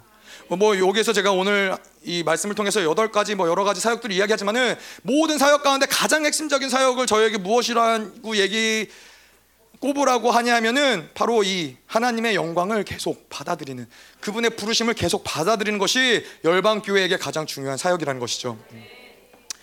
자, 그래서 우리가 받은 영광과 존귀가 그러면 무엇이냐, 어떤 것이냐라고 이야기할 때에는 사실 뭐 여러 가지가 있을 수 있겠죠. 근데 궁극적으로 가장 중요한 것은 무엇이냐면은, 우리가 무엇을 받았느냐의 차원이 아니라, 이렇게 영광스럽고 존귀하시고 놀라우신 그 하나님의 부름을 받았다라는 그 자체가 영광인 거예요. 그 자체가 우리에게는 존귀라는 거예요. 이러한 놀라운 분이 우리를 동격으로 여기시고 우리를 존귀하다고 하시는 것, 그것이 우리에게는 가장 큰 영광과 존귀라는 거죠. 뭐 저뿐만 아니라 여러분들도 뭐 마찬가지라고 생각을 해요. 내 평생에 이 열방교회 오고 나서 너는 영광스러운 존재야, 너는 얼마나 존귀한지, 너가 얼마나 특별한지, 이러한 얘기들을 살아오면서 그렇게 사실 많이 듣지 못하고 자랐어요. 열방교회 오고 나서야 비로소 너는 얼마나 특별한지, 네가 얼마나 존귀한 자인지, 너가 얼마나 영광스러운 자인지, 그런 얘기들을 제가 평생 교회를 다녔지만은 별로 듣지 못했어요. 제가 저희 엄마로부터 그런 얘기는 많이 들었습니다. 너가 공부를 못하지만은 그거는 노력하지 않아서 그런 것이고, 하지만 나는 너가 머리가 좋다는 거 안다. 제가 받았던 가장 이 영광스러운 말 중에 하나였던 것 같아요. 거기서 저는 저의 존귀를 찾았어요. 그래, 나는 머리가 나쁘진 않아. 다만 노력하지 않아서 그랬을 뿐이야. 예, 그 정도의 존귀를 뭐 여러분들도 크게 다르시지 않으시잖아요. 모르겠어요. 뭐 우리가 인생을 살아오면서 얼마나 특별한 존귀, 특별한 영광을 받으면서 살았는지 모르겠는데, 하나님이 이 교회로 우리를 부르시고 이러한 영광과 존귀를 주셨다라는 거예요. 하나님이 나를 존귀하다고 여기시고, 하나님의 말씀이 너는 영광스러운 존재라고 말씀하시는 그 존귀와 영광을 매일매일 받으면서 받는 것이 우리에게 가장 핵심적인 사역이라는 거예요. 그래서 이 말씀을 받다 보니까는 이제는 누가 나한테 비천하냐, 넌 그거밖에 안 되냐, 얼마나 비천하냐, 아무리 이렇게 얘기해도 그게 저한테는 별로 마음은 아프죠. 네, 마음은 아프지만은 저의 존재를 흔들어 놓을 수 없다는 거예요. 왜냐하면 하나님의 진리가 그렇기 때문에, 내가 이곳에서 본 영광이 그렇게 크기 때문에 그것이 나에게 나의 존재를 흔들 수 없다는 것이죠.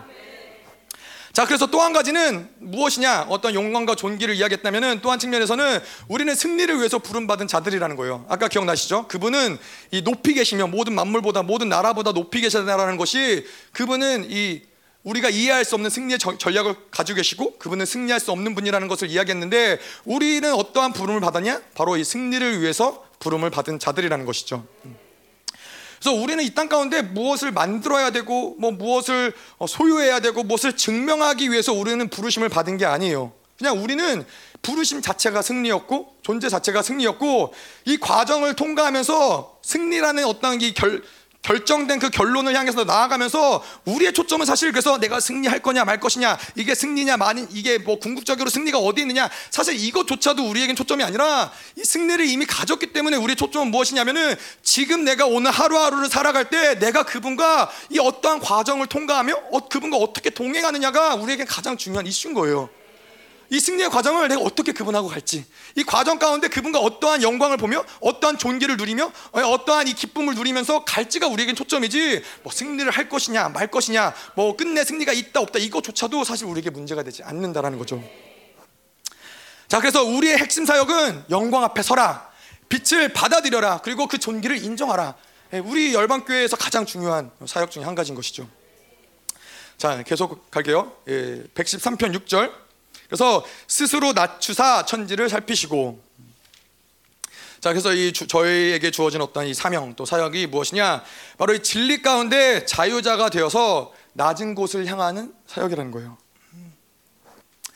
자, 그래서 왜 제가 아까도 이 4절 5절에서 하나님의 부르심을, 이 영광과 존귀를 매일 그분의 그분 앞에서 빛을 받아들이는 것이 왜 중요하냐, 이것을 받아들이지 않고 그 영광과 존귀로서 나의 정체성을 찾지 않고서는 6절이 가능하지 않아요.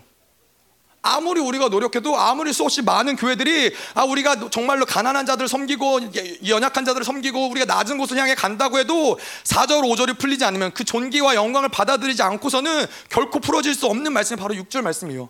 스스로 낮출 수가 없어요. 우리가 잘 알고 있지만 이 상처와 묶임이 있는 자들은 절대로 낮은 곳에 처할 수 없어요. 낮은 곳에 잠시 동안은 있을 수 있을지 모르겠지만 그 낮은 곳에 할 수 없어요. 이 무너진, 우리 안에 무너진 정체성이, 내 안에 있는 상처가 그러한 곳에 갈 때마다 우리 안에 들어 올라오는 마음들 있죠. 왜 나만 맨날 이런 거 해야 돼? 왜 나만 맨날 이렇게 이런 어려움들을 겪어야 돼? 왜 나만 맨날 이렇게 가난해야 돼? 왜 나만 맨날 이렇게 해야 돼?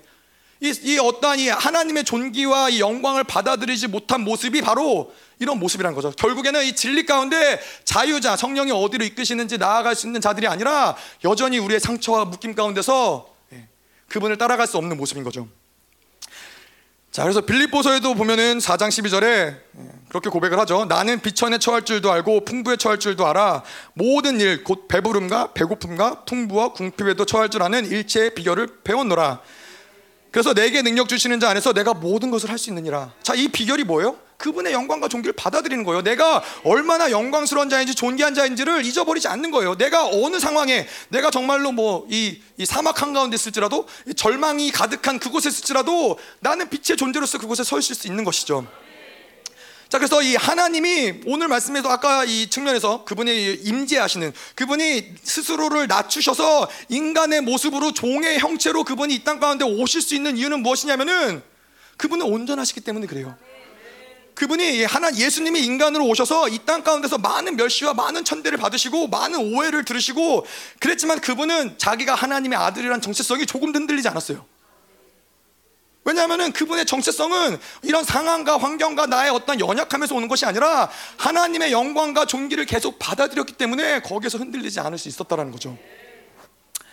자, 그런데 이 진리를, 그래서 진리를 갖고 우리의 모습은, 우리의 사역의 모습은 무엇이냐면은 이러한 진리를 가졌기 때문에, 이러한 이 진리가 우리를 자유케 하는 자이기 때문에 성령을 따라가는 삶을 살아갈 수 있는 것이죠. 결국 이 삶의 모습은 무엇이냐? 진리를 먹고 나를 죽이는 삶을 살아가는 자들에게는 이타의 삶으로 살아갈 수밖에 없다라는 거예요. 뭔가 내가 노력해서 이타의 삶을 살아가는 것이 아니라 아까도 이야기한 것처럼 그분의 주신 영광과 존귀를 받아들이면은, 그분의 마음을 받아들이면은 그분의 마음이 저기 있기 때문에, 낮은 곳에 있기 때문에, 그분이 스스로 낮추셔서 낮은 곳에 거하시기 때문에 나는 높은 곳에 있을 수가 없는 거예요. 그래서 요한복음 2장 21장 18절에도 그렇게 말씀이 있죠. 그런 말씀이 있죠. 내가 진실로 진실로 내게 이르노니 내가 젊어서는 스스로 띠띠우고 원하는 곳으로 다녔거니와 늙어서는 내 팔을 벌리리니 남이 내게 띠띠우고 원하지 아니하는 곳으로 데려가리라. 이게 성숙한 자의 모습인 거예요. 하나님의 마음이 있는 곳에 우리가 거기에 있는 거예요. 그것이 어떠한 곳이든 상관없이. 자, 그래서 이 우리의 부르심, 우리의 사명은 무엇이냐면은 우리가 스스로 하나님의 마음이 있는 곳을 선택하는 삶을 살아가는 것이 바로 우리의 사역이죠.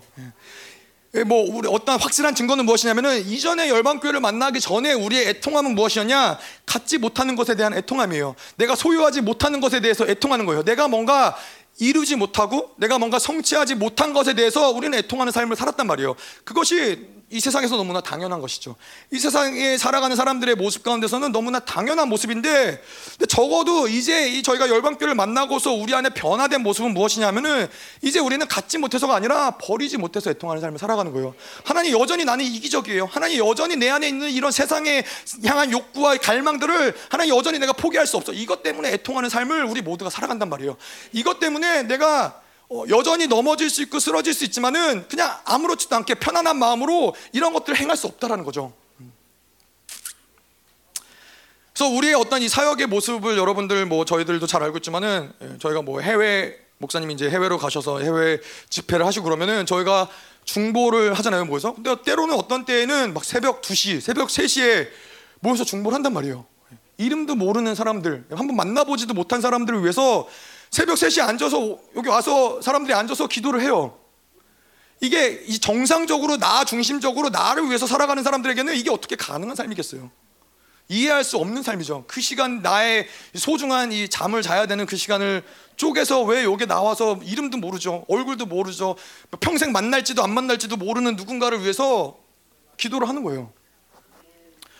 또한 마찬가지로 우리가 이렇게 해외 사역을 또 가잖아요. 목사님 해외 가실 때 같이 해외 사역을 나아가는데 막 그 우리의 돈을 막 가지고서는 이 비행기 티켓을 사고 뭐 해외에 나가서 이런 사역 가운데 동참을 하고 이런데 제가 곰곰이 생각을 해보니까는 그 정도 돈이면 그냥 해외 여행을 가도 갈 텐데 해외 사역 가갖고 막 몰래 맛있는 거 먹으러 몰래 나갔다 오고 잠깐 나갔다 오고 몰래 잠깐 수영장 가갖고 우리 청년들 같은 경우는 몰래 수영장 가서 잠깐 수영하고 그러고 혼나고 오고 아니 그럴 바에는 그냥 해외여행을 가버리지 뭐 이렇게. 근데 이제는 그럴 수 없다라는 거예요. 뭐 해외여행 못 간다라는 게 아니라 이제는 우리가 나를 위한 삶, 나 중심의 삶을 살아가는 것이 아니라 그냥 알게 모르게 그분의 마음을 받아들이다 보니까는 어느새 우리는 누군가를 위한 삶을 살아가고 있는 거예요. 하나님의 마음이 계신 곳에, 그곳에 우리의 마음도 같이 있을 수밖에 없는 그러한 곳으로 우리가 갈 수밖에 없는 것이죠. 자, 그래서 113편 7절 볼게요. 가난한 자를 먼지더미에서 일으키시며 궁핍한 자를 걸음더미에서 들어세워. 자, 우리 이 사역에 열방교회 하나님이 부여하신 어떤 이 사역 가운데 사명 가운데 한 가지는 무엇이냐? 세상에서 버려지고 무너지고 쫓겨난 자들을 향한 사역인 거예요. 정말로 우리나라가 우리 교회에서 이제 하는 사역들을 여러분들도 잘 아시겠지만은 정말 유력하고 잘 사는 나라들을 찾아가서 그러한 지역들, 그러한 사람들을 찾아가서 사역을 하지 않죠. 정말 가난한 나라, 정말 소망이 없는 나라, 정말 연약한 그런 나라들을 하나님이 우리를 보내시고 우리가 또한 그에 따라서 그러한 나라들에 가서 그러한 지역에 그러한 사람들을 찾아서 우리가 가는 것이죠. 뭐 또한 마찬가지로 정말 막 우리를 뭔가 재정적으로든 어떠한 영역에서든 도와주고 끌어주고 막 이렇게 함께할 수 있는 그런 단체들과 우리가 함께하는 것이 아니라 하나님이 없이는 살 수 없는 그런 자들을 향해서 우리는 계속 나아가는 거예요. 열방교회도 그렇죠. 열방교회도 세상에서 인정받기를 포기하고 세상에 소망이 없는 자들을 모으신 그 공동체가 무엇이냐? 바로 열방교회라는 거예요. 그래서 계속 8절에 보면은 지도자들 곧 그의 백성의 지도자들과 함께 세우시며, 자 그래서 이 우리에게 중요한 사역 또 한 가지는 무엇이냐? 세상에서 쓸모없다고 여기는, 이 세상이 볼 때는 별로 뭐 투자할 만한 가치가 없다라고 여기는 그러한 사람들을 후사로 세우시는 사역을, 후사로 세우는 사역이 우리의 사역이라는 거죠. 여러분들도 뭐 우리도 저도 마찬가지고 여러분들도 잘 아시겠지만은 열방교회 오는 많은 분들이, 열방교회 또 교회의 어떤 이 공동체 지체, 많은 지체분들이 정말로 많은 절망과 많은 이 비참하고 깨지고 박살난 인생이 이잖아요. 저를 포함해서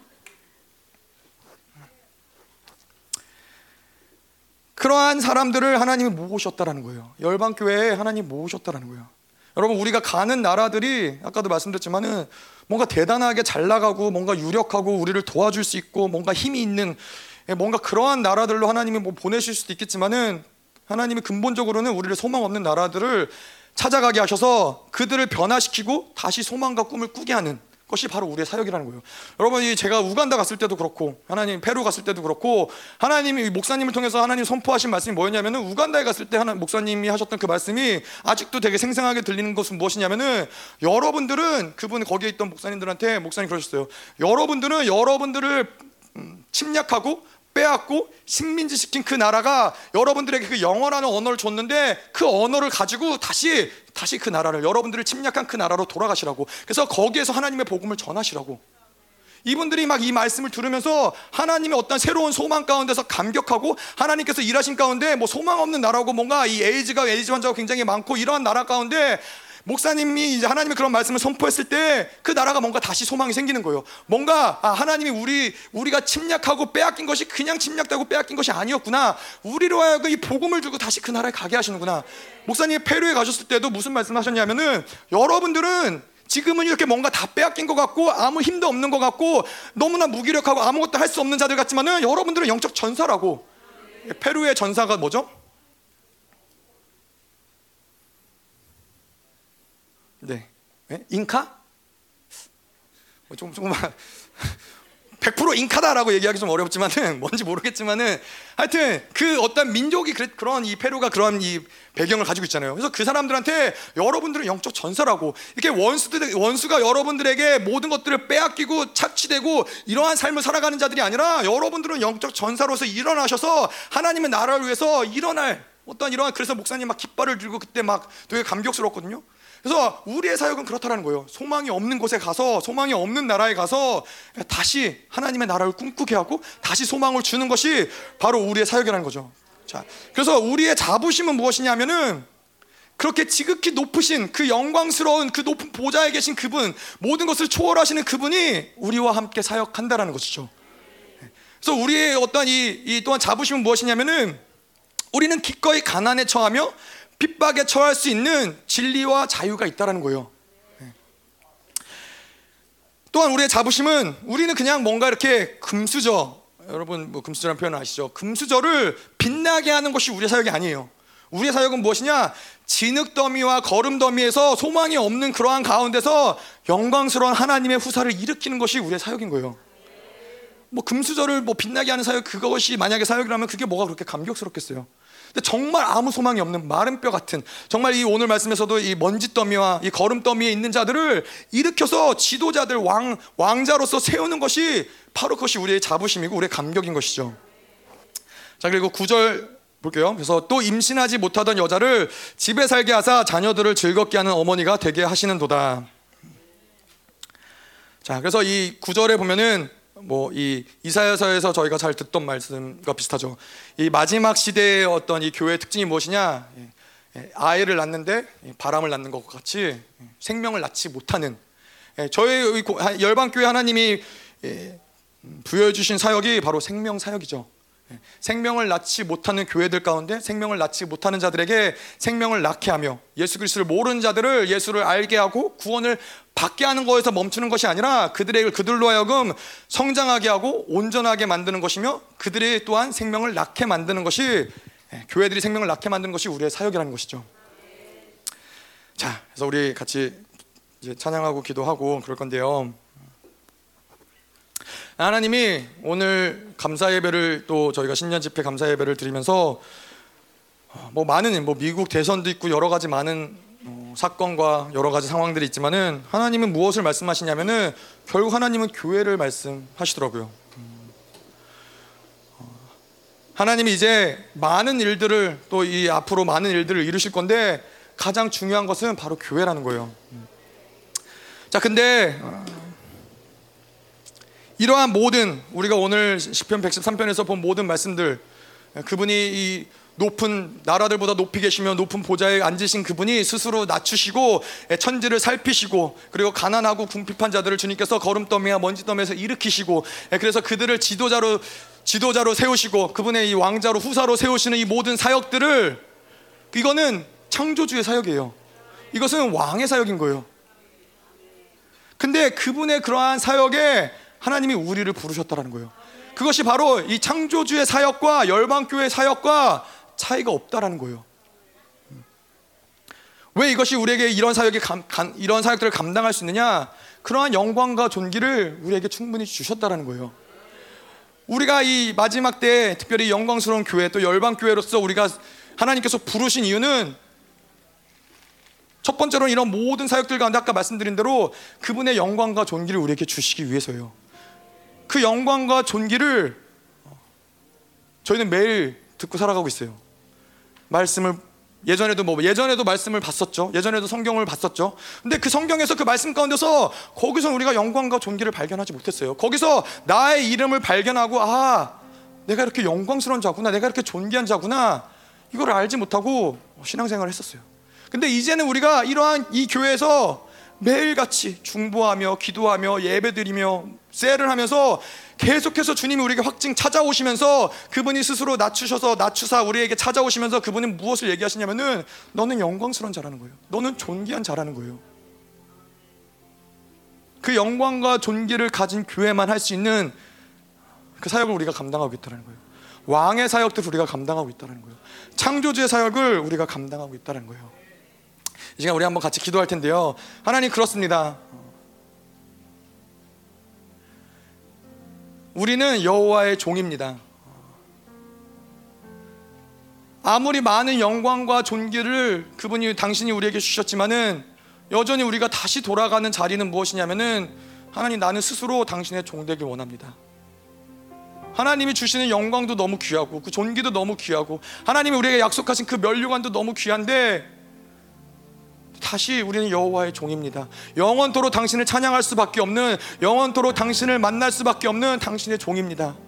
하나님, 그래 이 교회에게, 하나님 교회로 우리를 부르사 하나님 그 영광을 주신 당신을 찬양하기 원합니다. 하나님 우리에게 그 존귀를 주신 그 하나님을 찬양하기 원합니다. 하나님, 세상에는 여전히 많은 일들이 일어나고 많은 소문들과 하나님 많은 사건들이 일어나지만은, 근데 이 모든 상황과 사건 가운데서 당신은 너는 영광스럽다, 너는 존귀하다, 하나님 당신은 오늘도 우리를 찾아오시길 멈추지 않으십니다. 하나님 당신은 오늘도 우리를 스스로 낮추사 우리 가운데 찾아오시며 임재하시며, 내가 너 안에 거하기 원한다, 내가 너를 온전하게 하기 원한다, 내가 너를 나처럼 만들기 원한다. 하나님 당신의 사랑은 끝이 없으시며 당신의 선하심은 끝이 없으시며, 오늘도 우리 가운데 찾아오시는 하나님 그 영광과 존귀를 인하여 하나님 다시 한번 우리가 주님을 높이기 원합니다. 당신만이 영광 받으시옵소서. 우리가 영원토록 여호와의 종들아 찬양할지어다, 여호와의 종들아 찬양할지어다, 여호와의 종들아 찬양할지어다. 찬양받기 합당하신, 영원토록 찬양받으실 하나님 당신만 찬양받으시옵소서. 우리의 예배를 받으시옵소서. 같이 기도하시겠습니다.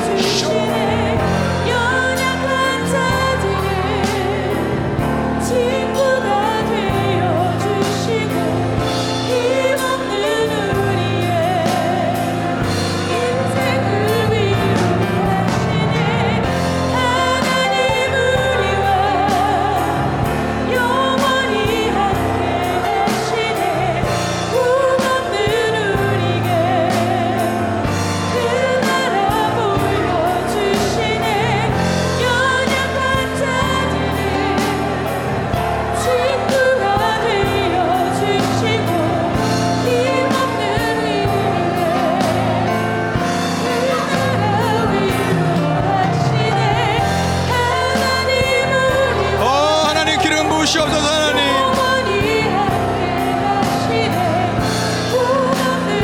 하나님 오늘도 우리 가운데 오시옵소서. 하나님 우리의 상황과 한계 가운데 오늘도 오시옵소서. 주님 당신의 영광과 존귀로 하나님 우리를 부르신 주님 오늘도 그 영광 앞에 서기 원합니다. 하나님 당신의 교회로 하나님의 사역에 동참하는 그 영광스러운 교회로 왕의 사역 가운데 하나님 왕자로 후사로 지도자로 세우신 그분의 영광 앞에 서기 원합니다. 하나님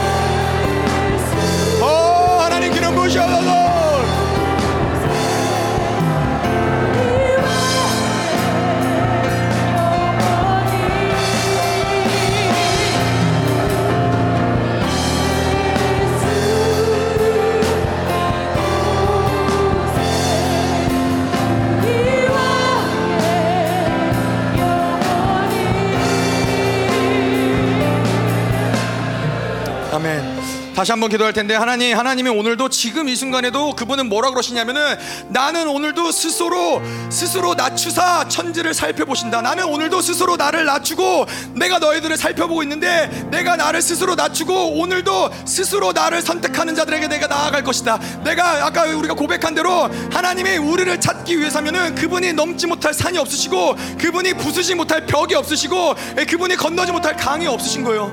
하나님 오늘 이 시간 다시 한번 하나님 우리가 어떠한 상황 가운데 있었든지 간에 하나님 우리의 상태가 어땠든지 간에 상관없이 오늘도 내가 스스로 당신을 선택합니다.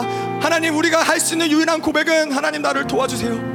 하나님 내 힘으로 할 수 없습니다. 하나님 내 어떠한 한계로 인간적인 한계로 할 수 없는 모든 상황과 국면했습니다. 당신이 보좌에서 일어나셔야 합니다. 당신이 우리 가운데 찾아오셔야 합니다. 스스로 당신을 하나님을 선택하는 자들에게 주님 이 시간 임하시옵소서. 임재하시옵소서. 우리를 찾아오시옵소서. 우리 가운데 거하시옵소서. 하나님 하시옵소서.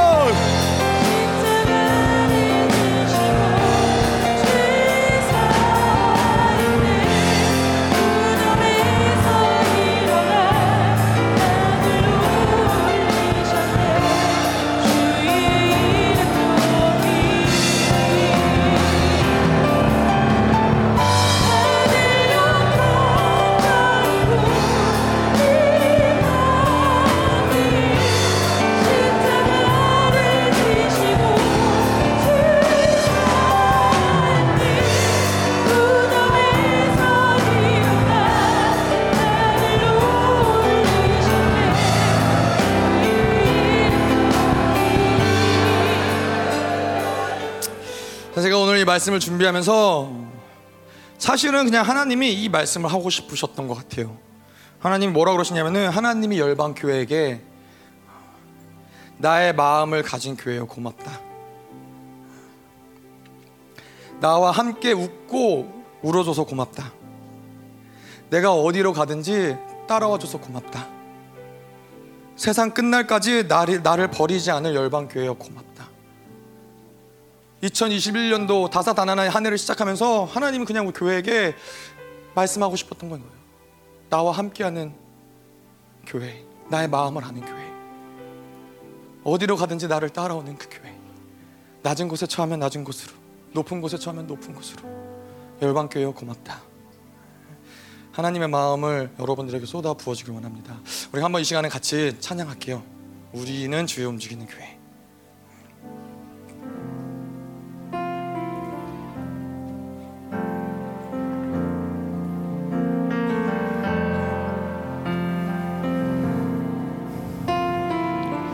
우리는 주의 움직이는 교회, 이곳을 주님을 향한 자리, 내가 기도하는 모든 땅 위에서 하나님 예배받을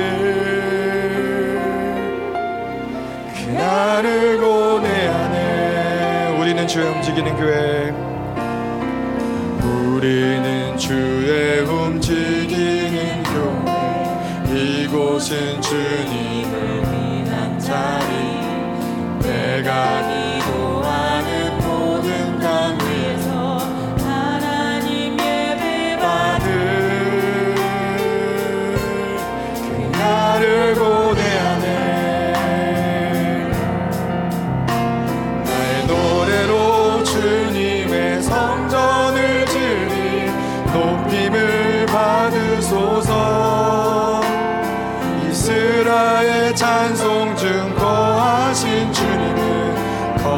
하십니다. 두 손 들어 주님의 보좌를 만들고 온 마음 다해 경배하니 구름 날개 사이에 임하신 것처럼 내 위에 임하소서.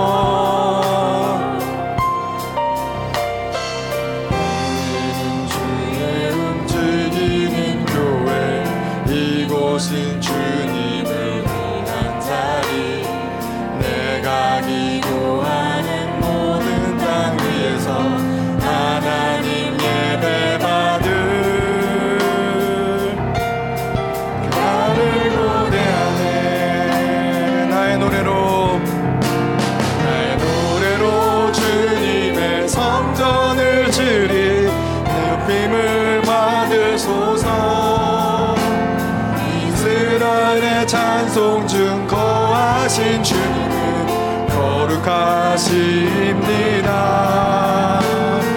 두 손 들어 주님의 보좌를 만들고 온 마음 다해 경배하리 구름 날개 사이에 거하신 것처럼 내 위에 임하소서. 하나님 우리가 이곳에 섰으니 힘을 치유하소서.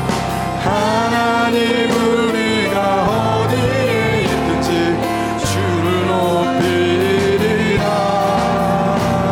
열방들아 주님을 송축할지어다 그 말 아래 입맞추라.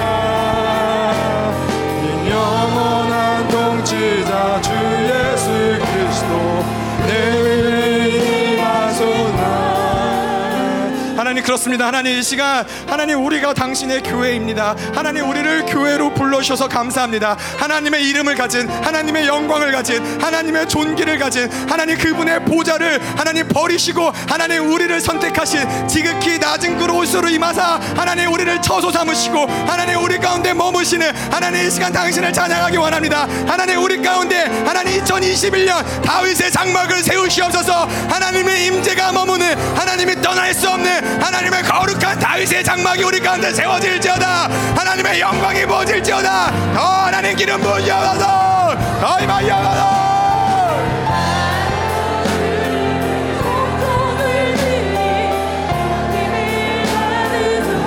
더 하나님 부으셔서 너는 나의 자랑이다. 너는 나의 존귀다. 너는 나의 영광이다. 너는 나의 모든 것이다. 내가 너를 갈망하노라. 내가 너를 원하노라. 더 하나님의 놀라운 영광을 부으셔서 내가 너를 만나리라. 내가 너를 만나리라. 더 하나님을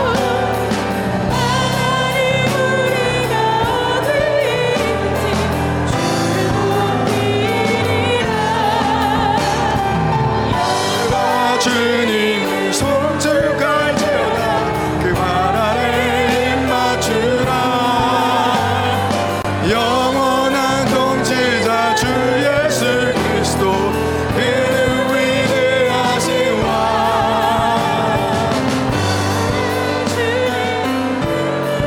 주님 높이를 받으소서.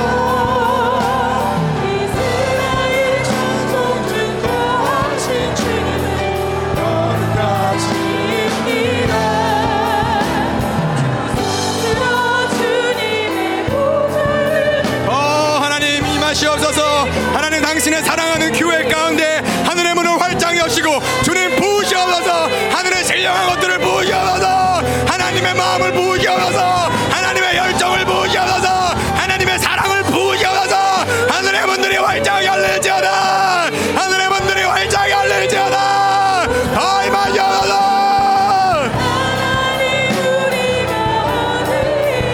나의 사랑을 받아라. 나의 마음을 받아라. 심장을 받아라. 너희는 나의 것이니라. 내가 너희를 택하였고 내가 너희를 불렀고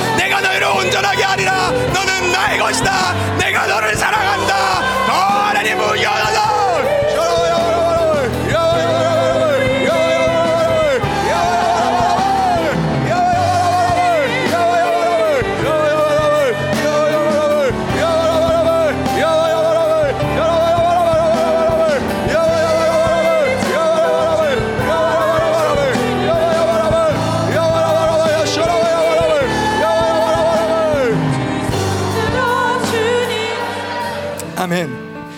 우리 표어가 아모스 9장 11절처럼 그날에 내가 다윗의 무너진 장막을 일으키고 그것들의 틈을 막으며 그 허물어진 것을 일으켜서 옛적과 같이 세우고. 하나님, 우리 안에 여전히 풀어지지 않는 상처와 묶임이 있는 것도 사실인데, 하나님 2021년 하나님이 하실 걸 믿습니다. 하나님, 우리의 벌어진 틈들, 하나님 우리의 무너진 영역들, 하나님 모든 상처와 아픔들을 하나님 당신이 온전케 하실 것을 믿습니다. 하나님, 내 나의 노력이 아니지만은 하나님 우리가 겸손히 주님 앞에 당신의 도움을 구합니다. 하나님의 은혜를 구합니다. 하나님, 당신이 사랑하는 교회로서 하나님 당신의 은혜를 구하오니 하나님 이 한 해 동안 우리의 무너진 모든 영역들을 주님 온전케 하시옵소서. 하나님, 우리의 가정에서, 하나님 공동체에서, 하나님 우리 자녀들 가운데, 하나님 우리의 모든 사업들 가운데, 하나님 우리의 모든 성품 가운데 무너진 모든 영역들을 수축하시옵소서. 내가 다윗의 장막을 일으키리라. 내가 다윗의 장막을 세우리라. 옛적과 같이 내가 이 영광을 회복하리라.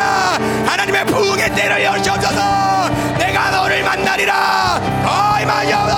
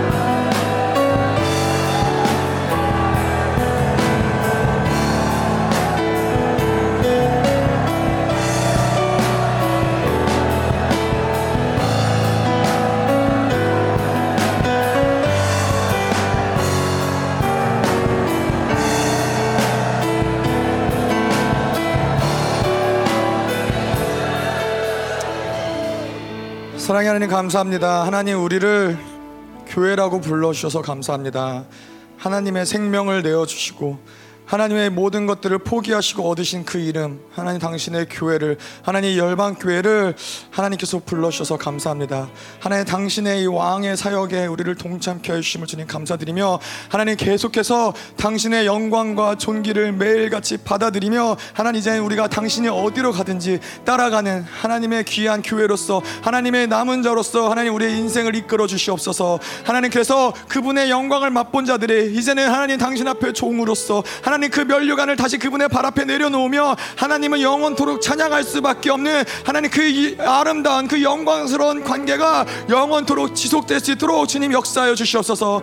하나님, 오늘 드려진 예물 가운데도 주님께서 축하여 주시옵소서. 하나님, 우리가 드려진 이 모든 예물이 하나님의 어떠한 이러한 이 땅 가운데 육체적인 어떤 한계적인 예물이 아니라 하나님 그 나라의 영원히 기록될, 영원히 기억될 하나님 당신의 영광스러운 예물이 되게 하시고, 하나님 이 예물을 사용하셔서 우리가 하나님 고백했던 그 가난하고 궁핍한 자들 주님께서 일으키시옵소서. 하나님의 거룩한 자녀로 하나님 영광스러운 후사로 세우시는 일들 가운데 생명을 잃어버린 교회들이 이제 생명을 낳게 할 수 있는 하나님 그러한 사역들을 주님 다시 일으키시옵소서. 다시 하나님의 이름이 이 열방 가운데 찬양받기까지 하나님 우리가 멈추지 않고 계속 주님을 예배하는 자들을 세우시옵소서. 하나님 감사드립니다. 이제는 우리 주 예수 그리스도의 무한한 은혜와 아버지 하나님의 끝이 없는 사랑, 성령님의 내주 교통 충만케 하시는 은혜가 오늘 당신의 교회로서 하늘의 거룩한 부르심을 받은 모든 하나님의 자녀들 위해, 교회 위에, 그 가족 위에, 그 기업 위에, 모든 선교사님들 위해 이제로부터 영원토록 함께 있을지어다. 아멘.